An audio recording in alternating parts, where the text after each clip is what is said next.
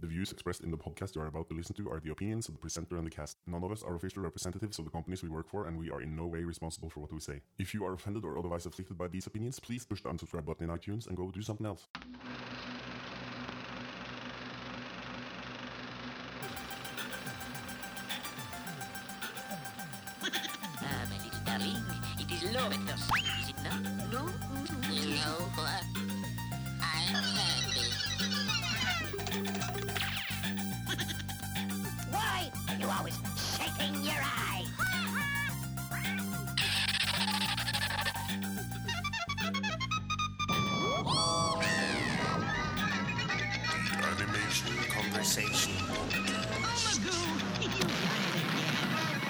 Sitting here with uh, producer Don Hahn from uh, Disney.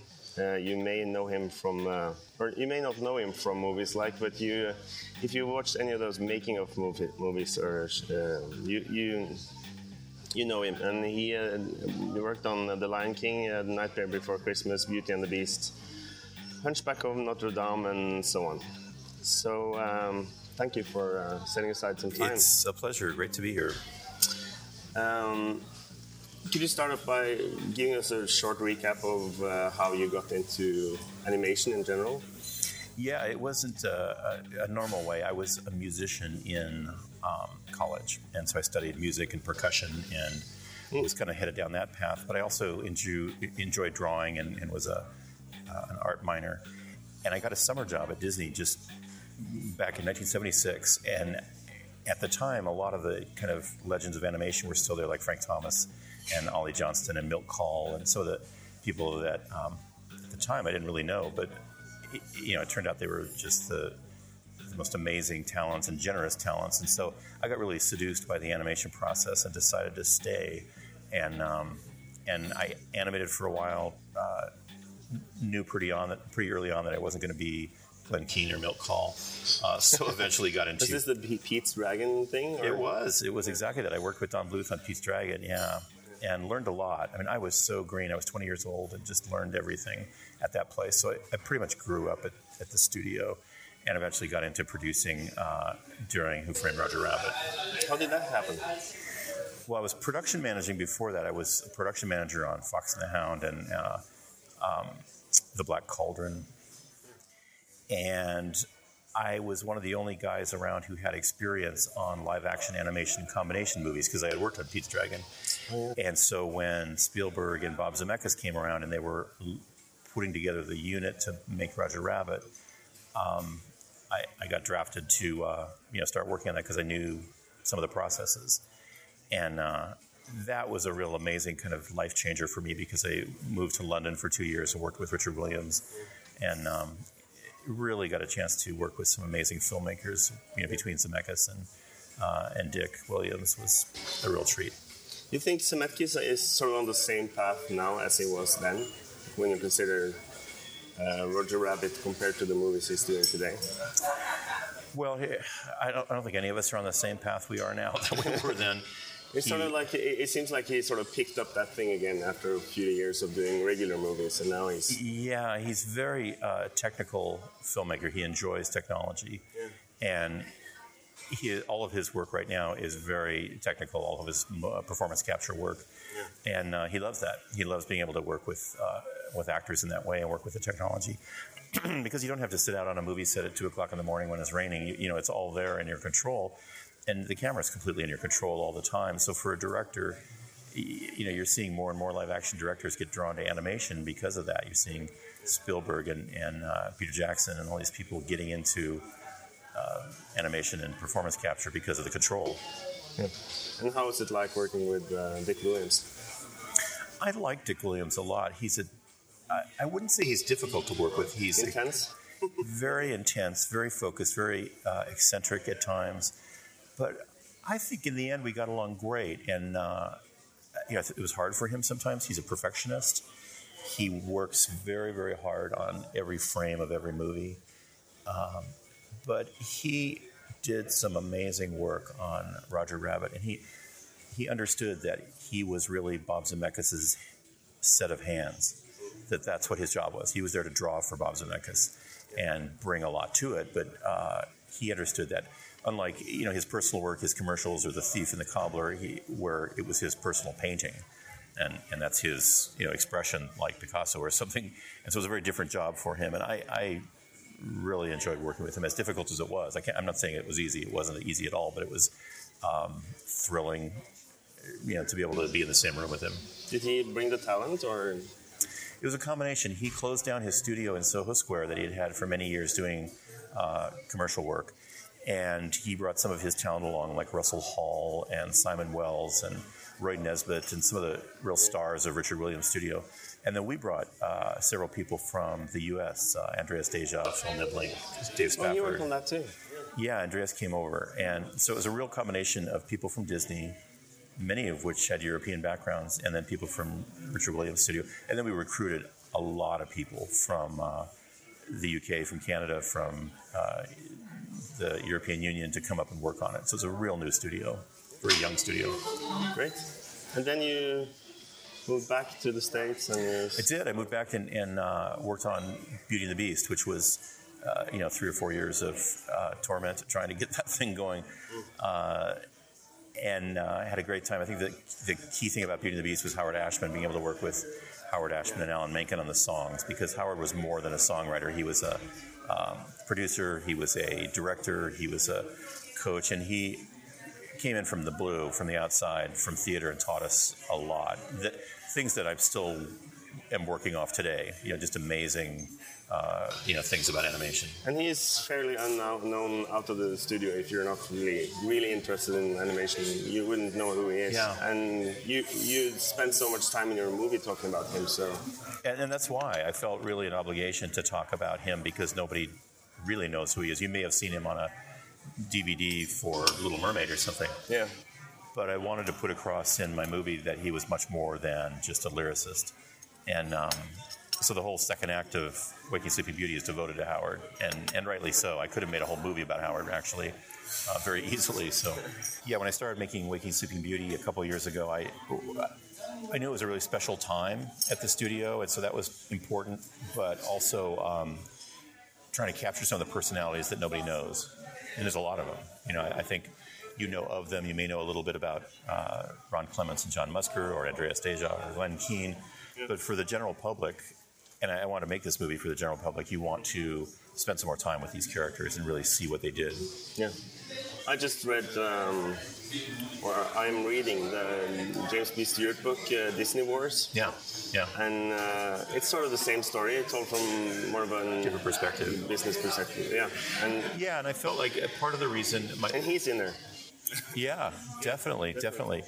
I felt, and so did uh, a guy named Peter Schneider produced this movie with me, and Peter ran animation during that era. He's caricatured brutally in the movie. Uh, and we felt like Disney Wars got it wrong. It was a very outside, uh, limited perspective on what went on. And we thought, well, let's let's do an inside look so we can bring people and have them sit at the tables we were at and, and be there in the rooms that we were at. And so that's when I sat around trying to find all this archival footage, and whether it was news footage from 60 Minutes or or illegally shot footage that John Lasseter was shooting or whatever. We want to find all these pieces and tell the story with those pieces because then you'd be there. You, there'd be no question about what went on. You'd be in the room. Yeah. And that was the idea about making the f- film uh, in the first place, plus making it with archival footage. Uh, and it was a risk because we, didn't know if we had every piece of the story, but in the end we did. We found enough to cover it all. Yeah, but it's, it seems like you um, chose a more of a, a positive angle on the whole thing because it's it's it's it is about making movies and Yeah. it's it's not really it's just a, it's not just business. So uh, Exactly, and that's why I chose that angle. It's a little bit, I suppose, who I am and what I saw in the film. But I also don't feel like people. It's not like the war in Afghanistan. You know, we were making cartoons, and yes, there's stresses and and heads butting and egos, but that exists in every business. And uh, so I want to come absolutely talk about that as honestly as I could, but also show the, the joy and the the kind of uh, fun of making the movie and the process of putting a movie together like that.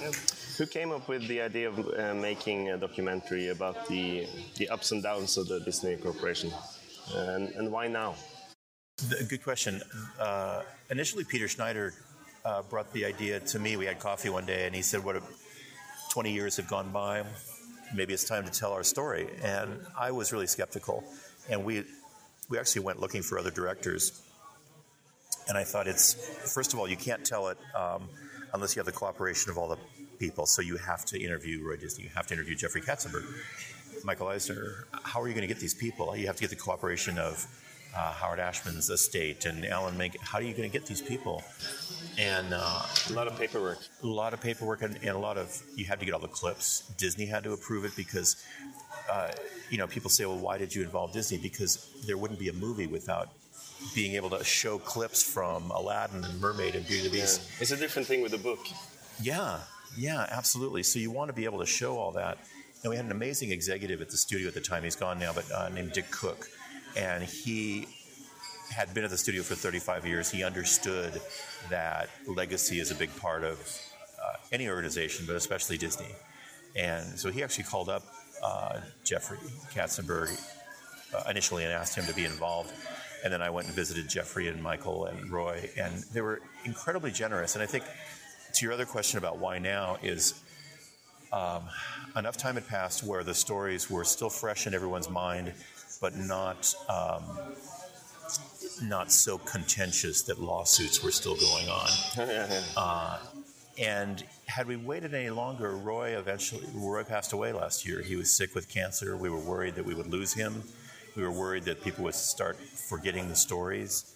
Uh, and we thought we have this moment of a year or two here where we can get the stories while they're fresh in everyone's mind, find the footage, and have the cooperation of um, you know the executives to be able to tell the story. So that was the that was the main reason why now and why this story.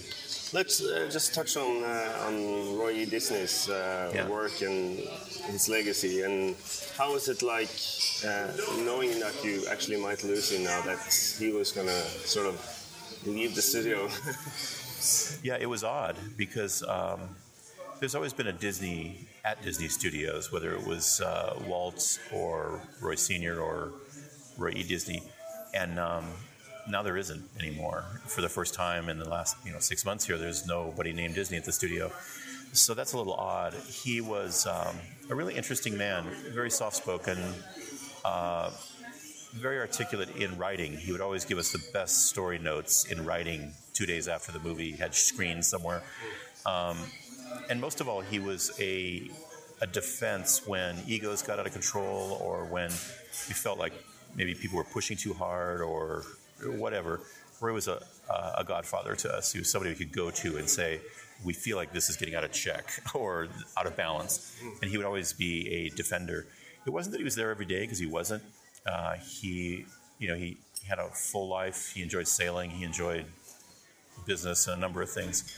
But we knew he was at the other, other end of the phone, and uh, and I think ultimately that's why animation survived because Jeffrey and Michael came in, didn't have any expertise in animation, and really could care less if it survived. They knew that the studio had to prosper based on the movies, the live action movies in the parks, and. Uh, my, and Roy said, "Well, animation is the centerpiece of this company. Let's try to return it to that time when it was the centerpiece of the company." And eventually, he's the one that really seduced uh, Jeffrey Katzenberg into that. Jeffrey became so taken with animation over that ten years, and you see it in the movie. At the beginning, he's like, "Oh yeah, well, give me their building and get them, you know, send them off to a warehouse somewhere." And by the end of it, he's making this impassioned speech about how he loves everybody and how the art, and he meant it. I mean, I filmed that uh, and he had no notes. He didn't prepare. He came out of his office and he sat down where you are. And I said, "You ready?" And he said, "Yeah." And he gave that speech without hesitation. He just it came out from the heart. Uh, so Jeffrey's a remarkable guy, and of course, he's gone on to produce all you know so many movies at DreamWorks. So I, that's one of the reasons. The other reason we want to tell the story is that it was Shakespearean in people died, and there were father-son fights, and there were dynamics and egos and uh, fiefdoms, and you know there was all this dynamics going on, and it was a very Shakespearean story to us. They, it, it's kind of strange because they have uh, this sort of bad reputation for being businessmen, and, and as you said, that, that they had to be. Um, Roy, Roy. Disney really had to push the animation uh, Yeah. department and Yeah. everything. But um, uh, still, you produced so many great mu- movies during those years, and when they left, or Eisner didn't leave quite yet, but uh, Jeffrey did, Jeffrey yeah. did, and suddenly it went sort of downhill with uh, Yeah, it. Ten years after my movie finishes, they sh- they closed the hand drawn animation division. So it, the movie takes place in ten years, going from nothing up to Lion King, and then in ten years it was gone, which I was so sad I couldn't put it in the movie. It was like shocking. Um, so there was something to be said about that time. Good movies were made after that. Lilo and Stitch, Tarzan, some good movies were made, but there was a loss of energy. It was. I, it's very much like a sports, sports team. You know, you have a winning season, and somehow people take their eye off the ball, and people drift away, and other. You know, it's very hard to sustain for more than ten years that kind of success. There are some great movies in there. Yeah, In between, great movies. I mean, and I think, it- you know, I, I, Hunchback was a movie I worked on. Really proud of. I think the score and the breadth of it. I thought The Emperor's New Groove was a great movie. Yeah, Emperor's New Groove. It's, it, everybody, when it came out, was kind of scratching their heads, but it's become this big cult movie. People absolutely adore that movie. Yeah. So, it, We we gave it a really good review on our yeah, site. thank you, so- thank you. Yeah, it, so it's not like it crashed and burned overnight. Great movies happen, like you said. Uh, it just different dynamics happened, and and frankly, Pixar uh, became extremely fashionable. Computer graphics became extremely exciting. Yeah. A lot of the great people from, from the Disney studio went on to do stuff at Pixar, right? Yeah, uh, a lot of them did. Joe Ranft and um, a fair amount of the animators uh, ended up going there because it was the new exciting place to be. And uh, so, yeah, it became a very exciting place to go. Do you think you're, you'll ever tell the story after 1994? Is there anything there for you to tell, or is that someone else's job? I don't know. I, I don't think I will, but um, partially because it doesn't seem as cohesive as this 10 years of 84 to 94. And the reason is um, it was very dynamic. There were lawsuits. The studio sued Jeffrey uh, and vice versa. Michael Ovitz came in. Good movies were made, but the company became very big. All of a sudden, ABC was purchased, and it was a boom time. At the same time, Michael, um, you know, went through a variety of changes, and it was just a very, very different time that did not center around animation. The thing about 84 to 94 is it's a story about animation, and the, and the executives were fighting over animation. When you get into 94 to 2004, even today, the company's huge, ESPN and and ABC and the hotels and everything else. So animation is an important component of it, but nobody's fighting over it. It's it's a piece of the business, a strong piece of the Yeah. business, thankfully. I can't remember who said this, but there was someone in the movie that uh, said that um, maybe it was actually Eisner who said that uh, the, we have to make movies like this. Yeah. because It's our legacy. It's it's what's driving all the other things. Yeah, uh, yeah. Eisner and, and uh, Roy Disney says it in the movie too. It's Yeah. where the parks and the attractions and the products come from, and that hasn't changed. I mean, that hasn't changed because if you look at Tron coming up this year or Alice in Wonderland, those movies, if they're successful, drive a tremendous amount of uh, business of all kinds to the company. So So what are you working on right now? Is that I, I just finished Oceans, which is a Disneynature documentary, and now I'm working on Frankenweenie, uh, Yeah. the stop motion movie with Tim Burton, uh, which we're doing in London and is starting to shoot right now. So do you aspire to do any more directing, like you did yeah, now? I would love to if the right idea came came along. I guess made- it's not directing in the the uh, traditional sense of the word, because you're actually not. There's no actors and. yeah, it's true. I mean, and I made my career as a producer, but this is a story that was really close to me, and I felt like I could tell it. And I think it's a lot like when you set off to write a novel. You, you know, you, you write what you know, and this is a, a topic I knew better than anyone. And and like I said, we looked for directors, and I ended up in our interviews just telling them what to do and saying, "Well, this is we should look for film clips here," and and we ended up just uh, doing it myself. So I would love to do more of that and direct more documentaries. Uh, you know, very much so. Yeah. And did you do, do the interviews with all the with Katzenberg and Eisner?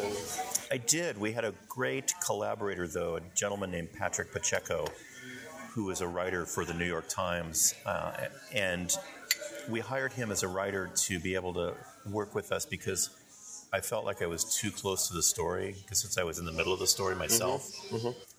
So what Patrick did was do background interviews with 50 or so of the players, and he would tell us back what he thought the story was. I had an opinion in my mind what the story was, but he would say, "Well, you know, clearly the dynamic is uh, that Roy thinks Jeffrey's taking too much credit because Roy grew up in a household where credit was an issue."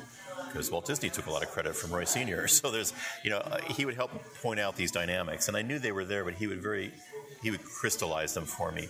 And then I could sit down with Jeffrey or Michael, and they were very generous. Jeffrey gave us probably two or three hours of interviews in the end. And I wish you could listen to them all because they're very honest and very candid about that time, very reflective. So, um, but I had the preparation that uh, we did beforehand, the background interviews. So that way I could, uh, on the microphone, I could ask Jeffrey, well, when the new building was announced and you knew nothing about it, how did you feel? And and then he, he could open up and say, I was devastated. I thought this was insane. What are these guys trying to do to me? And it was very dramatic, and it was thrilling to sit there with these guys and have them open up and tell the stories that that honestly. Yeah. I really enjoyed that. Um, after the screening yesterday, uh, great screening by the way. I really enjoyed the movie. Thank you, thank you. Had you seen it before that, or No, no, no. great? Yeah, I was so happy. The reaction was stunning. Yeah, people were standing, standing ovation. I know. Really great. It was great. I was so I think happy. people really enjoyed it, and I spoke to other people, and it was just uh, it's just a real treat. For the whole movie, I, Mm. I loved it. Thank you. Um, but uh, before the movie, you said you had two rules Mm-hmm. that, really made this movie a, a sort of. It's a documentary, and it's it makes it a different kind of documentary than what you're used to seeing. Yeah, the, uh, really, it was. It happened fairly early. I, I didn't want to see any old guys reminiscing. You see that on DVD bonus material all the time. Just somebody sitting in a chair, talking about how great we were, and weren't we talented, and didn't we have hard times together? Yeah, And I thought that was about the most boring thing you could do. And then the other thing was to especially since you're still at the company. And, Yeah, exactly. And and I'm not. I don't look as good as I did back then. You know. so I wanted to put you in the room, and the, then the second part that kind of goes with that is I wanted to use all archival footage. yeah. And so we we hired a researcher to go out and find footage for us to try to see if we could do that, and it became apparent that we could. There was lots. Excuse me. There was a lot of footage, most of it illegally shot, uh, and and a lot of news accounts. So I use uh, home movies, and then I'll use something from a news program, and then home movies, and kind of checkerboard like that Yep. so that there's always a validation from the outside. It's not just my story, but here's someone from the outside saying the same thing. And um, that hopefully helps to legitimize the story. And uh, I, in many ways, this is a sequel to a really fine documentary that Leslie Iwerks did uh, called The Pixar Story Yeah, I've seen it. prequel. And I love Leslie. I think she's a really gifted filmmaker. But I thought that documentary aired a little too much on talking heads, and uh, it almost felt promotional to me. And I did not want or need a promotional piece about Don Hahn or Disney. We, we don't need it. There's no reason to make the film if it's going to be promotional. Yeah, But- Pixar is still young, so they're still very young, and and and it's a wonderful movie. I have nothing against it. This is a 20 year old story, and it was time to be um, honest and candid, and because of that, it's intriguing, you know, and, and you hear things you haven't heard before, and you see things you haven't seen before. And so that idea of saying, let's tell the audience something they can't find out on a DVD bonus material. Let's show them stuff that we never show them, like Howard Ashman coaching Jodi Benson at the microphone and singing into her ear. He's literally singing her performance. And you see what a control freak he was. And so let's show those things in a way that the audience will be just taken aback by the candor of the piece and hopefully walk away with how great these people like Howard Ashman and Jeffrey were and what a special time this was. it really felt like you were on the inside. Yeah, that's thank you. I, I, that's exactly what I want. I want to make you feel like I'm at the table, and even though it's grainy at times and shaky and you know bad quality, I That, thought that makes it more authentic. it makes it more authentic. Yeah, and I thought if, if people are into the story, they won't care. So, um, Was it was it a bit scary to uh, go onto this uh, adventure of trying to make a movie that is that honest and and getting approvals from? How, how did the bo- board at Disney feel about the movie? Have they seen it and uh, did they have to prove everything? And They, not the board. I. The other thing I want to do when we made the movie is I didn't want to stab anybody in the back. Want to stab him in the chest. So if we're gonna if we're gonna uh, say something about you, I wanted to play it for you beforehand. Uh, I played it for Bob Iger, who's the head of Disney right now, and he was remarkably supportive. I think because the movie shows he wasn't mentioned. Yeah, he wasn't there during that era, and he wasn't No. mentioned yet. but I think he felt like it, it showed uh, artists struggling to make a product, and that's what Disney's all about. Yeah. So between Dick Cook and Bob Iger, that's that was my. I wanted to make sure they were okay with what we were putting out, and they were. We didn't make one change for them, not one. Did they ask for changes? No, No. no. And I don't know why. To this day, either they thought, either they felt like, uh, you know, this would be a small movie, but I think largely they felt like it was a, a, an honest telling of the story, and really all all the facts in the story are available on Wikipedia. There's you know, there's nothing too earth shaking. It doesn't feel like you're attacking one particular person in the No. movie. It feels like you're. Didn't want to. I wanted to attack them all, I, I, exactly. and, and celebrate them all. You know. Yeah. Um, it's a delicate balance. It is. I mean, some of the toughest shots I take at people are Howard Ashman. You know, you see him roasting one of the directors, and you talk about his temper. And so, on one hand, I'm saying here's a guy who's impossible to work with, and on the other hand, we loved him like a brother. Um, on one hand, Peter Schneider was really difficult to work with, and we show his temper. On the other hand, animation wouldn't be where it is without him. So I really want to look at all those personalities and explore them a little bit because I really felt like if you took one of those out, if you took Roy Disney out, or if you took Jeffrey out, it wouldn't be the same. And um, I always say it was a movie about 10 blind men describe an elephant, you know, where you get everyone's point of view. It's still an elephant that they're describing, but each one makes it sound different. You know, some of the artists take a point of view about how hard it was and what the physical toll was. And some executives talk about the financial returns. And so by listening to everybody around the table and by putting you at the table, you get a real sense of what went on. And then I really wanted you as an audience to make the conclusions. I didn't want to come out and say, Jeffrey was this, Glenn Keane was that. I wanted you as an audience to walk away and say, oh, I, I understand more than when I walked in. It was probably a good idea to go straight to the source and ask Jeffrey and Michael and everyone for interviews because Yeah. they were actually telling their story from their.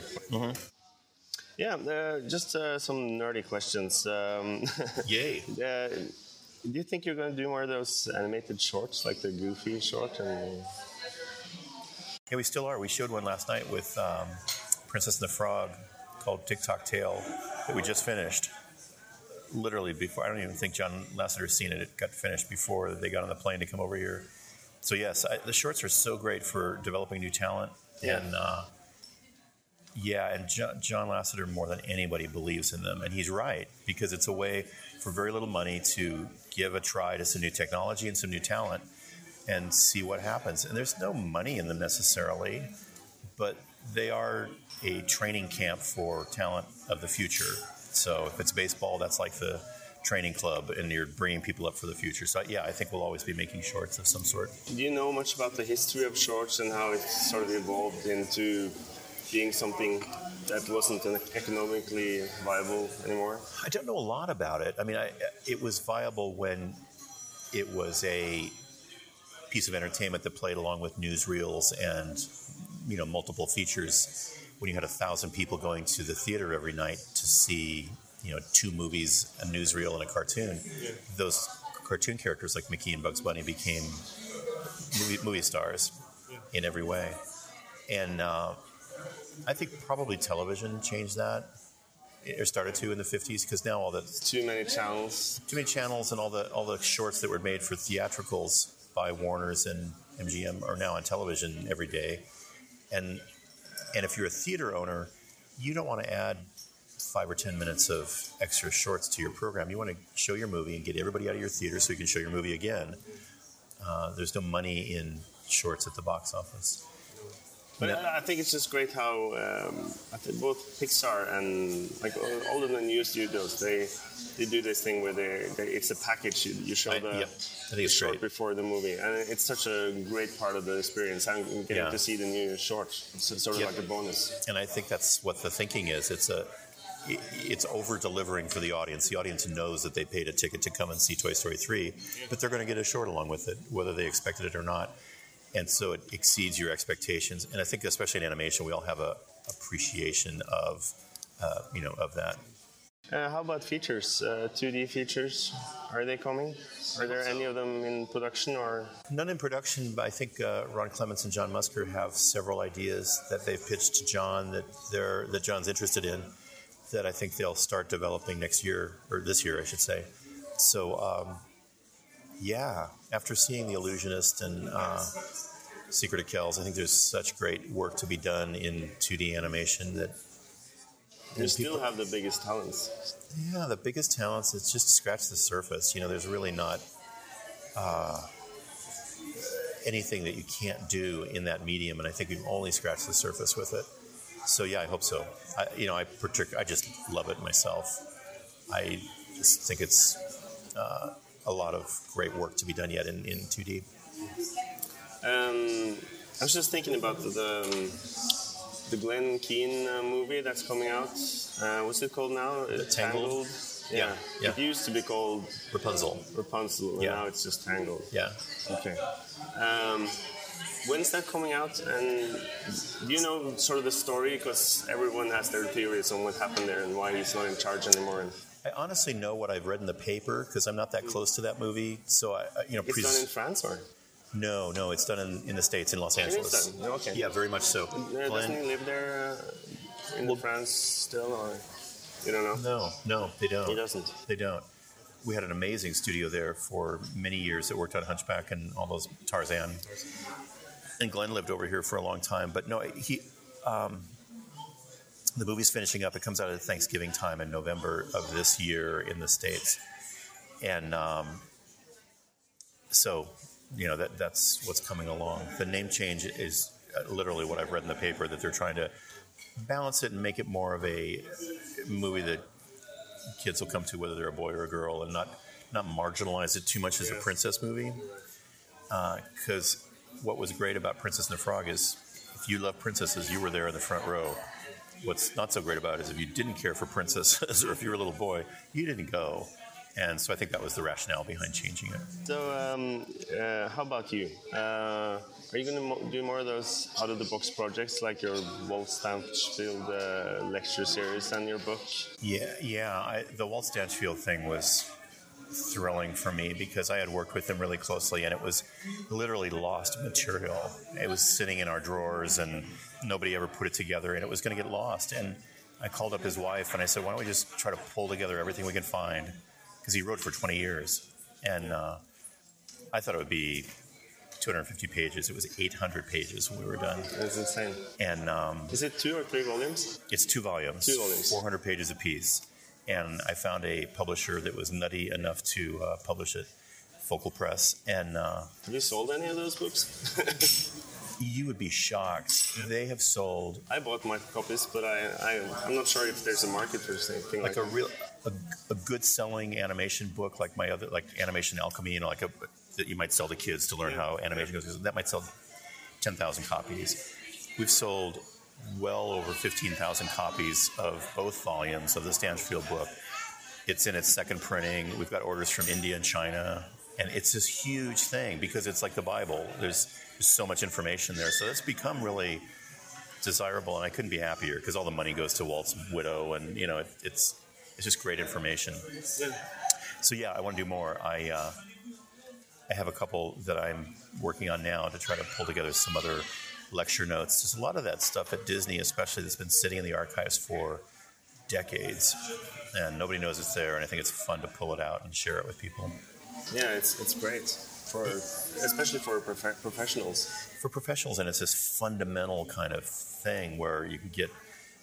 You know, Richard Williams did this too with his writings. It's all these fundamentals of animation. So if you're a beginner, you can do that. But Stanchfield's stuff is more sophisticated. You can really get into uh, thinking like an artist and, and living an artist lifestyle and observing. And he's much more philosophical about his approach uh, as opposed to bouncing ball tests and that kind of thing. There That's isn't what I. that much acting in the Richard Williams book. I, I Yeah. haven't read the extended version that just came out, but uh, Yeah.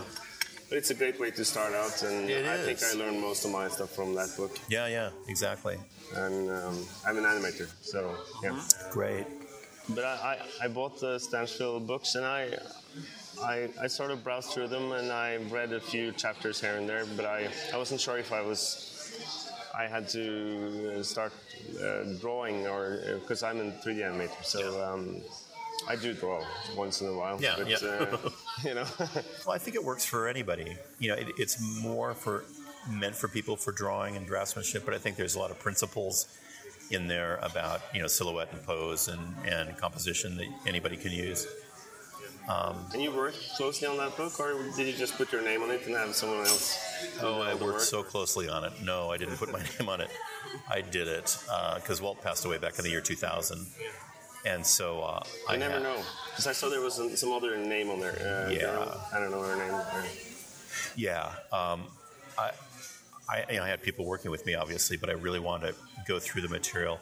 And I, early in my career, I was also in charge of the training program at Disney, so that's why I know Walt that well and worked close with him. So I wanted to make sure his writings were preserved. And um, so, yeah, I went through every page, and I did have to edit places and take drawings out just to make it fit in that 800 pages. So he was very prolific. But uh, no, I definitely worked on that book proudly, happily so. Cool. So uh, I think we have to end. Thank you for your time. You're welcome. It's a pleasure talking to you. Yeah, we at the ACP uh, podcast wish to wish you the best with your fantastic movie, Thank you. and um, I hope to see you again at Annecy in the future years. Same here. Yeah, have a great uh, week. You too. Go see movies. Yeah, I will. So should you.